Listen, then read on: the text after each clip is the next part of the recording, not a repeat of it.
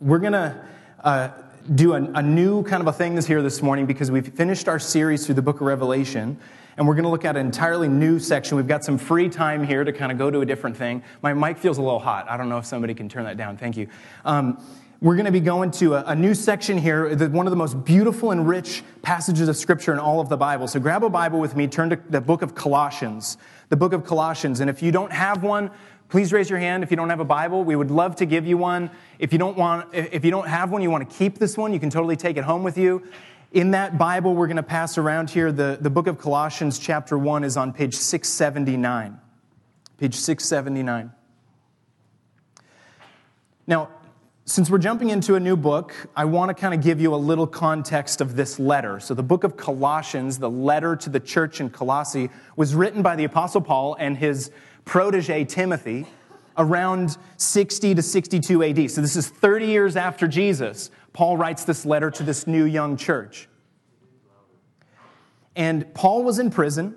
Timothy was helping him, and Paul wrote this letter to a kind of insignificant little town and this little house church in a town called Colossae in modern day Turkey.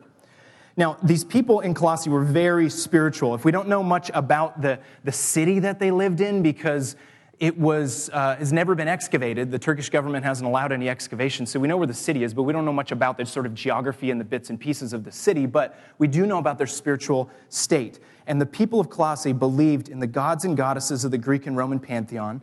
They were terrified of offending the spirits and the gods and the unseen powers of the spiritual realm. They're sort of animistic in their view.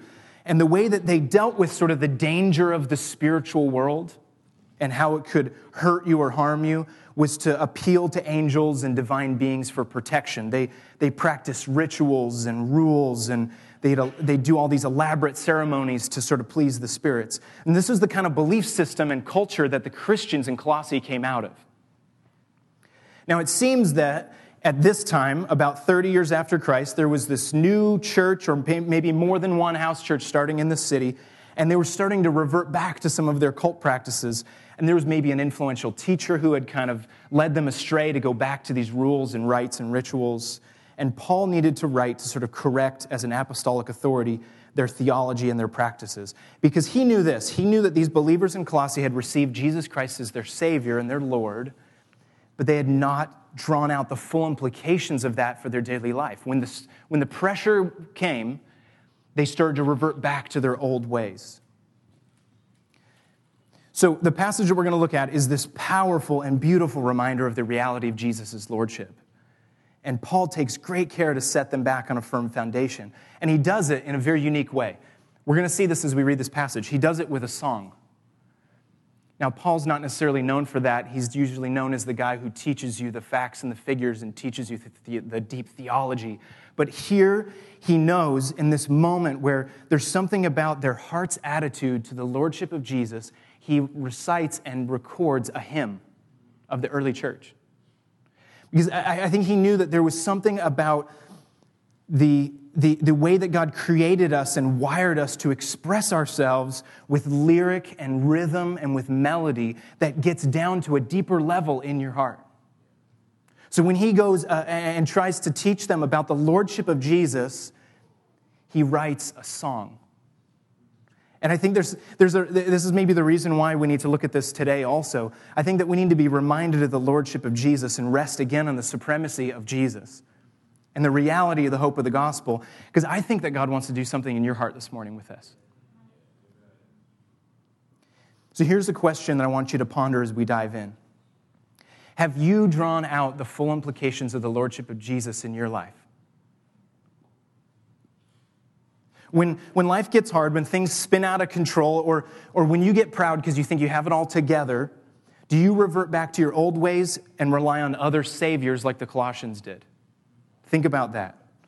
Okay, now think about that as we listen to these words of this song. I'm going to be reading from the NIV. This is Colossians chapter 1, starting in verse 15. The Son is the image of the invisible God, the firstborn over all creation. For in him all things were created, things in heaven and on earth visible and invisible, whether thrones or powers or rulers or authorities. All things have been created through him and for him. He is before all things, and in him all things hold together. And he is the head of the body, the church. He is the beginning and the firstborn from among the dead, so that in everything he might have the supremacy. For God was pleased to have all his fullness dwell in him, and through him to reconcile to himself all things, whether things on earth or things in heaven, by making peace through his blood shed on the cross. Once you were alienated from God and were enemies in your minds because of your evil behavior, but now he has reconciled you by Christ's physical body through death to present you holy in his sight, without blemish, and free from accusation if you continue in your faith, established and firm, and do not move from the hope held out in the gospel. This is the gospel that you heard and that has been proclaimed to every creature under heaven, and of which I, Paul, have become a servant. It's the word of the Lord. Now, I want to look at this passage in three parts. So, we're going to look at it in three different parts. The first is we're going to look at the supremacy of Jesus over creation. Then we're going to look at the supremacy of Jesus over the new creation. And then we're going to look at the challenge to sort of put our hope in Jesus alone. So let's walk in through here the first part. This is verse 15 to 17. So look back at the beginning of that text, verses 15 to 17. This, these verses in song sort of celebrate the supremacy of Jesus over creation. Now I want to point out a few important words here. Verse 15 uses these words image and invisible. Okay, the Son is the image of the invisible God. This is almost a juxtaposition of two different words that mean something opposite. So, image is something that's, imagine like a mirror. It reflects and shows you the very nature of a real thing. It is, it is portraying something in real life. So, the image of something is almost like a reflection in reality. But invisible obviously means something that you can't see. So, when these two words are put next to each other, what we see is that Jesus is the visible reflection, sort of the image of an invisible God. He's, he makes the unseen nature and character of an immaterial God a living and breathing reality. He's the image of the invisible God. It emphasizes the deity of Jesus. It is God made flesh. Okay, not only that, but that first verse says that he's the firstborn over all creation. Now, firstborn is kind of an, an interesting term, and it doesn't, it's maybe a little difficult for us to understand because it doesn't mean that he was the first thing that God created. Instead, it emphasizes Jesus' sort of a, a ruling sovereignty and his closeness to the Father. So think of the term firstborn in this text as something like firstness or primacy or preeminence or supremacy. He's the first one, he's the most important. He's the firstborn of it. Jesus existed before creation, and so he's supreme over all of it. That's what that's emphasizing. So, verse 16, the very next line, says that he created all things in heaven and earth, visible and invisible, thrones, whether thrones or powers or rulers or authorities. These words here, thrones, powers, rulers, authorities, are the common language in the town of Colossae at the time to talk about good and evil spirits and powers and gods. So remember that context. It's no accident here that Paul rehearses this song of the early church where they, in their own hymn here, declare that Jesus is the creator and Lord of everything in heaven on earth, including the realm of spirits and whatever spiritual things that invisible that you cannot see. So the Colossians believed that the spirits and gods could unleash natural disasters, they could make them sick, they could destroy their livelihoods. But here, Paul reminds them in very stark terms that Jesus is Lord over all of creation, including all of those things. But don't miss this. It's not enough to just say that Jesus created everything. There's an important feature and a unique claim here. Look at the end of verse 16. Okay, look closely at that with me. It says, All things have been created through him and for him. All things have been created through him and for him. Those two words, through and for, if you're a person who kind of underlines things in your Bible, go ahead and underline those two things through and for. They're incredibly important here because everything was created through Jesus, meaning he's the instrument of creation. He's the tool the mechanism that the triune God uses to create everything. So when I think of that, I can't help but think of the creation scene in the book The Magician's Nephew that C.S. Lewis wrote, part of the Chronicles of Narnia. Anybody read this book, The Magician's Nephew? Okay, good. So a few of you know this book. There is a scene at the beginning or in the middle of this book where the kind of the main one of the main characters, this boy, is standing in a place of almost utter darkness and he doesn't know where he is. And kind of off in the distance, the Christ figure in the book, Aslan, who's the lion, he starts to, this boy starts to hear something, and it's the voice of the lion, Aslan, singing. And from his song, as he's walking through the darkness, springs all the material, beautiful, wonderful things of creation. He sings, and there's flowers and mountains and trees and beauty and wonder and creatures and everything material that you can see comes from the song of Jesus, the very instrument of creation. Okay, but we can't stop there either. The word for is just as important. So everything's created through Jesus and for Jesus.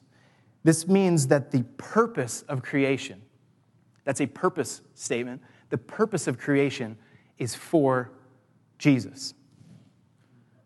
In other words, the entire goal, the entire point of creating everything was for Him. He's the end goal of all things that exist. He's the telos of that. He's the end goal. Everything exists for His glory, for His pleasure, for His purposes, and for whatever He wants. Jesus Himself is the purpose for which you were created. Now, take a minute to try and wrap your mind around that. I think we have to stop here, camp here for a minute. Everything in the universe has a purpose and a goal for existing, and it's a person. That seems sort of illogical. What purpose? Why do I exist? The reason you exist is not for yourself. You don't exist to make money. You don't exist for pleasure. You don't exist for your kids. You don't exist to make your dad happy. You don't exist for your job. You don't exist as a meaningless pawn in the vast scope of history. You exist for a person, and his name is Jesus. And friends, existing for the person of Jesus Christ is the most beautiful and special reason ever to exist. You know why? It's because he made you, because he loves you, and because he desires to know you. That's what happens when you exist for a person. You aren't meaningless. You have a purpose. You have love. You have meaning, and it's the person of Jesus Christ. Can I get an amen to that?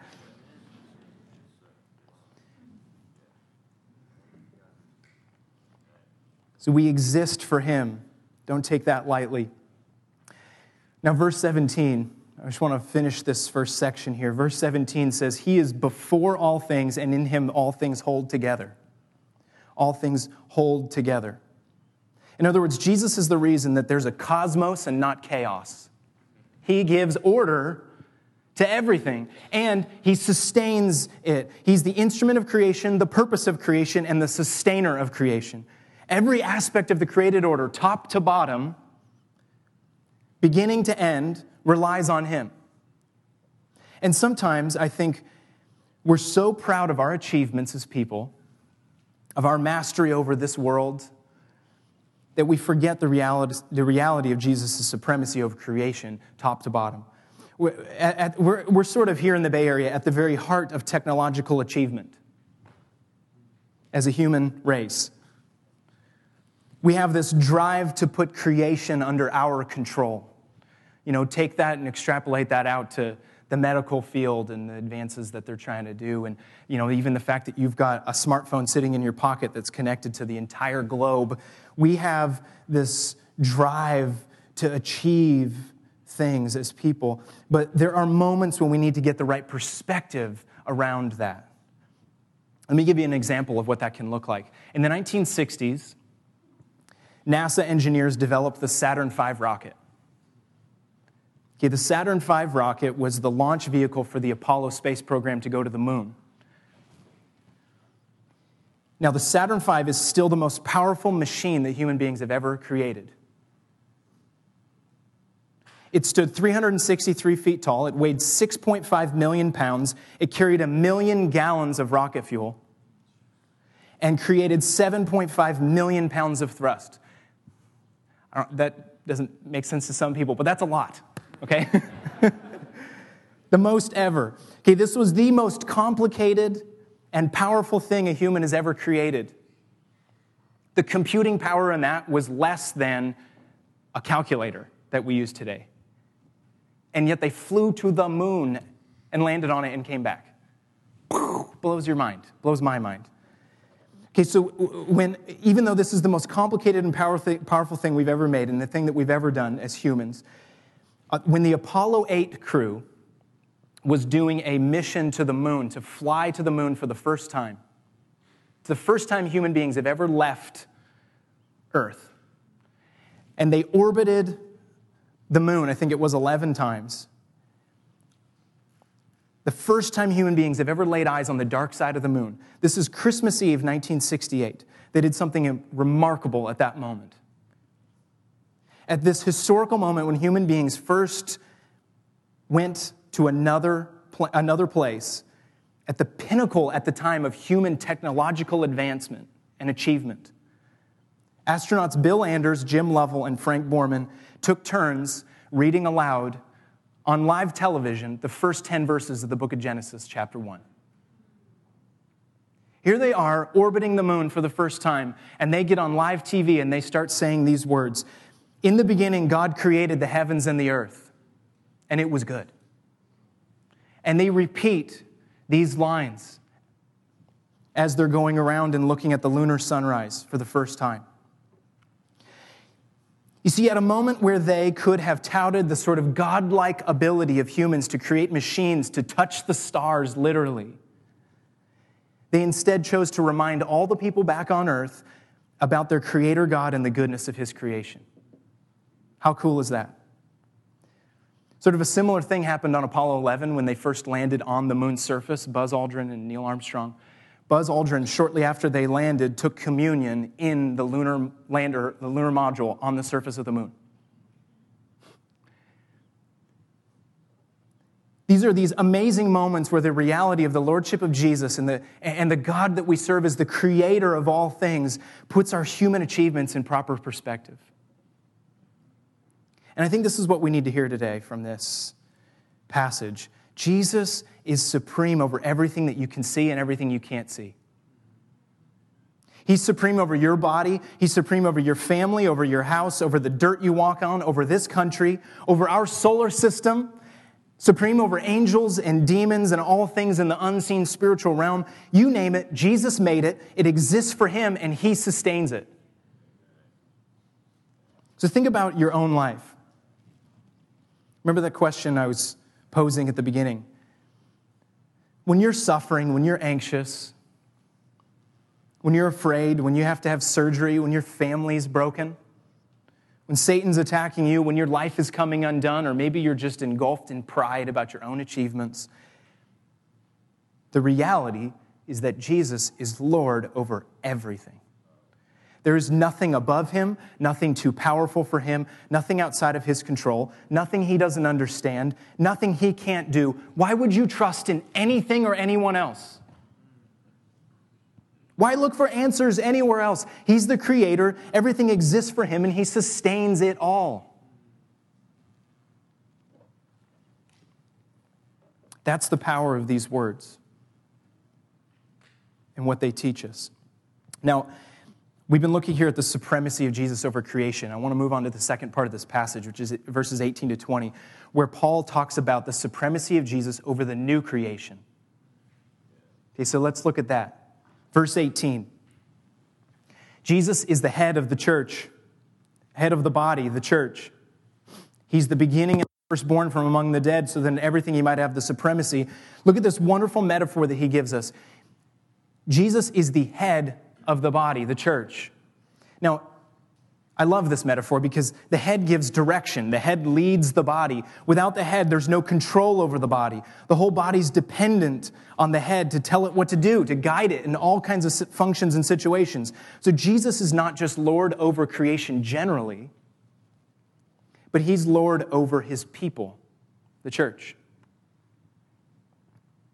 But his lordship is a living, breathing relationship. That's what's beautiful about this metaphor. Maybe the most important thing about calling Jesus the head of the church is that there's an organic connection between the two. There's a relationship that's living and breathing. So let me ask you this Do you have a living, breathing relationship with Jesus? I don't mean do you know him? Can you tell me facts about Jesus? How about us as a church? Do we as a congregation, as a body, have a living, breathing relationship with the head of this church, Jesus Christ? Maybe this is a good moment to pause and say this. Let me make one thing clear about, especially this verse. Jesus is the head of this local church. We depend on him. We trust him. He's Lord over everything here. And especially in a time here where Pastor Andrew's on sabbatical, we need to be reminded that Jesus is the head of this church. And I know that he'd be the first person to say amen to that, right? So let's make sure we're on the same page in this moment as we go ahead as a congregation that the only source of life, the only leader of this church is Jesus himself.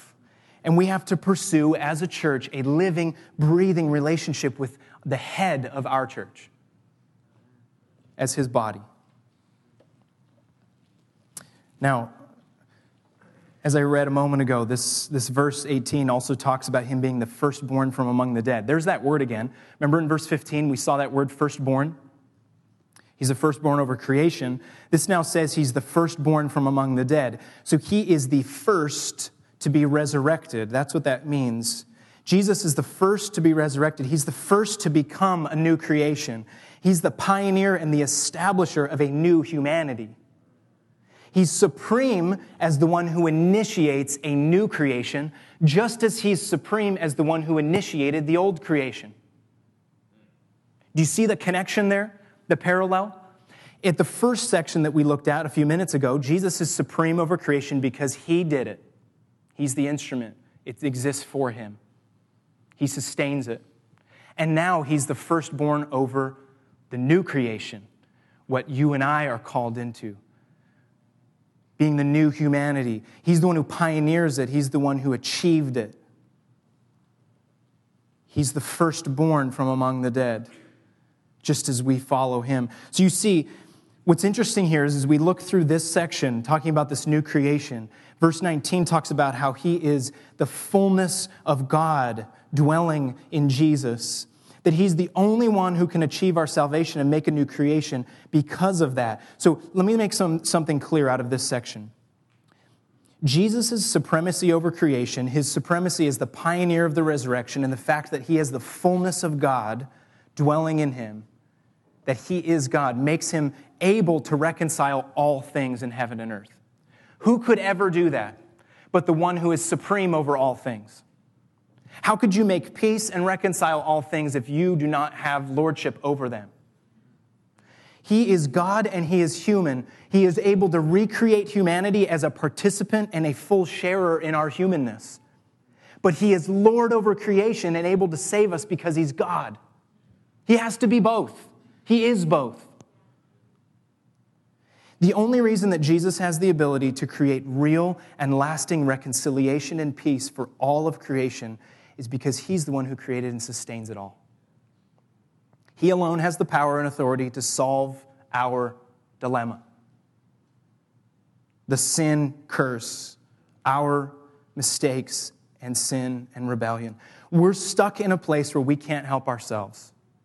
It's simple logic here. Because we live stained with sin and because we're contributors to our own rebellion, because of our own choices, because of the, the, the nature of who we are, we cannot save ourselves. Only someone outside of the curse of sin, over and above creation, someone who's Lord over everything, can reach in and fix that mess. That's the crux of the incarnation of Jesus. It's God Himself coming down to save us. So, this is the heart of the gospel, friends. Jesus achieved peace, which is this last verse here, verse 20 of this song. He achieved peace, the idea of shalom, of rightness, of things being right finally by dying on the cross and shedding his blood. See, as the creator, the goal of creation, the sustainer of creation, and the fullness of God, he is able to die as a perfect sacrifice and achieve supremacy over death by rising from the grave. And this is where Paul turns to challenge the church in Colossae, and I think challenge us. Look at verses 21 to 23. This is that third section that I wanted to look at. The challenge to hope only in Jesus, verses 21 to 23. Here, Paul moves, and this is sort of the end of the quote of a hymn. And now, verse 21, he goes on to challenge the people here. He makes a direct plea to this small church in Colossae, and he reminds them where they came from. Look at the language here. You were once alienated. You were estranged from God. You used to be separated. There used to be a wall in place. These Christians used to be out of God's family. They were enemies because of their evil behavior. In other words, how you live and who your Lord is actually matters. What you've done matters. Your behavior actually incriminates you and makes you an enemy of God. Do you see that? But here's the good news. There's so many times in the New Testament, there are verses talking about the gospel that start with the word but. Verse 22, at least in the NIV. But now, he has reconciled you. But now, he has reconciled you by Christ's physical body through death. It is achieved by God through the physical death of Jesus. This is hugely important. Your physical and real sin is made right by the physical and real death of Jesus. The actual harm that you have done in this material world must be dealt with by a material reconciliation. Do you see what's going on here? God can't just wave his hand and say, I forgive you. He doesn't do that. There has to be a material payment, payment for your material sins. Your sins deserve death, and so your reconciliation is not achieved without death. And the result is so profound. The end of verse 22. God has reconciled you by Christ's physical body through death to present you, in other words, in order to present you holy in his sight, without blemish and free from accusation. That's amazing. The purpose of reconciliation is this that you would stand before God, perfect, holy, clean, without blemish, and innocent, free of accusation. Don't miss the reality of this verse. Paul is making an incredibly bold statement here. He is telling us that the goal of reconciliation to God is to make us holy, clean, and innocent. And he's telling us, in reverse, if you look at this sort of in a negative sense, that our alienation from God means that apart from Jesus, we are unholy, dirty, blemished, and guilty. Do you grasp the gravity of that? Without Jesus, we're all stained by sin and guilty of sin. But Jesus has done something to change that. He has achieved our, our, our, redemption. By his death, things are made right. Think about the situation of the Colossian church again. They're being told by false teachers, by, by, by people in their community, when things have gotten crazy around them, they feel that they're vulnerable to the dangers of the spiritual realm, and the only way to protect themselves was to do certain rites and rituals and practices and superstitious habits and whatever it was back like they used to when they were in that pagan cult they were in in their city. They thought that they could cover up the vulnerability to the spiritual world that they had by doing the right things. And I think we do the same thing today. Now, you might say, I don't believe there's a God under every rock kind of a mentality, right? But I think somehow deep down, even though we're in a sort of a different spiritual, you know, uh, uh, framework, somehow deep down we all feel a sense of, of, of vulnerability or of, uh, of lostness, of, of something that's not right in that deepest sense. We sense intuitively our blemishes. We know we've made mistakes. We have fears and we have things that we can't control. You dig down in that heart of yours, and no matter what sort of things you've put over the surface there to try and make yourself deal with life every day, you know that you are dirty and guilty. And we have an instinct to protect ourselves against exposing those things that are wrong in us. We want to cover them up. We want to pacify our fears. We want to protect ourselves. We want to find salvation by having control over our lives. And I want to know where your heart is with this. Because Paul challenges us with a very simple message here. He ends this section of this challenge to the church in verse 23 with this statement If you continue in your faith, established and firm, and do not move out or move from the hope held out in the gospel. He gives us a condition here. If you continue, he's saying that your presentation eh, before God as holy and without blemish and free of accusation is contingent in some way on your holding on to the hope of the gospel. But the, the, language that he uses is unique, so don't miss this, all right? It, it's hard to see sometimes in English, but what he's saying here is if you continue in your faith, and I know that you're going to, and I trust that you will, he gives this sort of positive, encouraging piece behind that. He's not trying to draw a line in the sand and say, hey, here's another thing you need to do in order to be made right. He's saying, I know that you guys trust in Jesus alone, so keep going. Keep going. He knows that they are going to, he, he, he longs, he desires for them to remain firm on the foundation of Jesus' work on the cross because he knows this. The point of, of the hope of the gospel is that you cannot save yourself. Jesus did it. Your reconciliation is done because Jesus already died and he already rose again. You can't do anything more because nothing needs to be done. It's done. We have to trust in Jesus alone. So if you don't hold on to the truth of Jesus' work on your behalf, then you're, you cannot stand before God as holy and without blemish and free of accusation. It's only by Jesus but remember the question that I asked you earlier this morning. This passage so focuses in on the lordship of Jesus. Have you drawn out the full implications of the lordship of Jesus in your life? When you might be sitting here thinking, things are hard right now, things are out of control. Or I'm afraid. Or maybe you're sitting here thinking, I, I feel pretty good about where I'm at. I'm doing all right. Those are these moments where I think we, when, when the pressure's on, sometimes we, we will take a step back and revert to the things that make us feel comfortable and that we're able to control and the things that, that help us to feel good about where we are.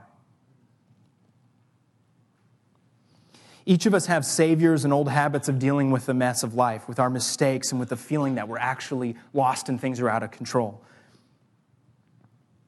You see, I think the people of Colossae were experiencing the same kinds of anxieties, the same kinds of illness. They're dealing with with uh, fears for their families, with the, the kinds of desires for peace and protection that we all have experienced throughout human history. There's not really that sort of a difference in quality of what they were experiencing day to day to what we do. But here in the Bay Area, we're so affluent, so self sustaining, so insulated. I think that we feel in some way that we've risen above the sort of uh, animistic, ancient culture that was so reliant on the spiritual realm for their daily life. But what happens when things fall apart? When your Tower of Babel starts crumbling down?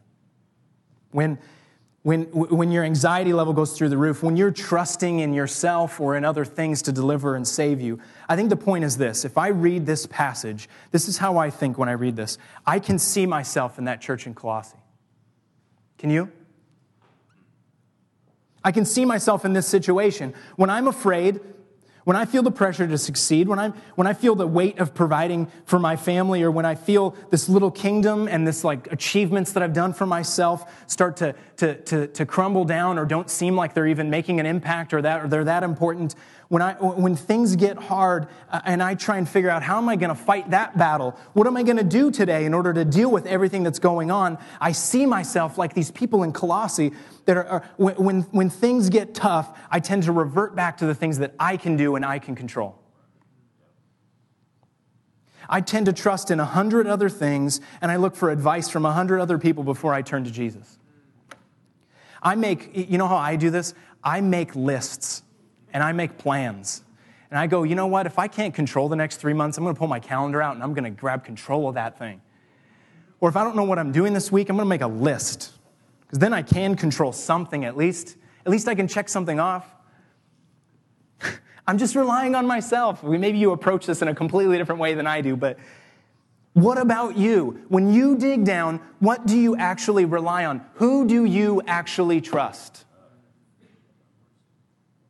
Where do you run to first?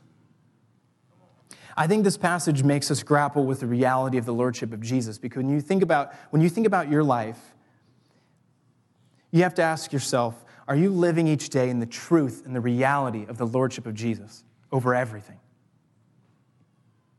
Do you live each day with the truth that Jesus is the creator, the purpose for your life, and the sustainer of everything? Do you live each day in the truth that the reconciliation that is achieved is totally a work of Jesus, and the only way to real peace is by his blood that was shed? Do you beat yourself up? Or do you trust that Jesus was beat up for you? Do you completely or wholly rely on Jesus' finished work on the cross to make you clean, to make you, to remove the blemishes of your sin and to take away your guilt? Or do you trust in yourself to do that? Think about this really. Because here's the reality that this song teaches us Jesus is supreme, He is the first. He is the one who made everything, and everything exists for Him. You exist for Him and He wants you to come to Him. It's a powerful word from this passage, and we're going to take some time this morning to respond to that. Um, let me just close us with a word of prayer here, and then Pastor Dante is going to lead us through that time of response. Let me pray. Lord, we want to receive the word that you have given us from this passage that Jesus, you are supreme over all. You created everything, Everything was made through you, and it exists for you. And that includes me. That includes everyone in this room. That includes everything that we've ever done and will do, Lord. You are the supreme over all of it. Jesus, we want to we want to have that truth break into our hearts in a fresh way this morning of of, of seeing the reality of your lordship in every area of our life. And if there's an area that that has not broken into yet, Lord, expose that this morning. Lord, when, when things get, when life gets hard, when life is great, and everywhere in between, Lord, when we take these, these moments where we start to, to, to, to look to other things as saviors and to rely on other things, even ourselves, Lord, Teach us about the Lordship of Jesus. We ask and we beg, Lord, this morning that you would do something powerful in our hearts as we grapple with this truth, Lord. In Jesus' name, amen.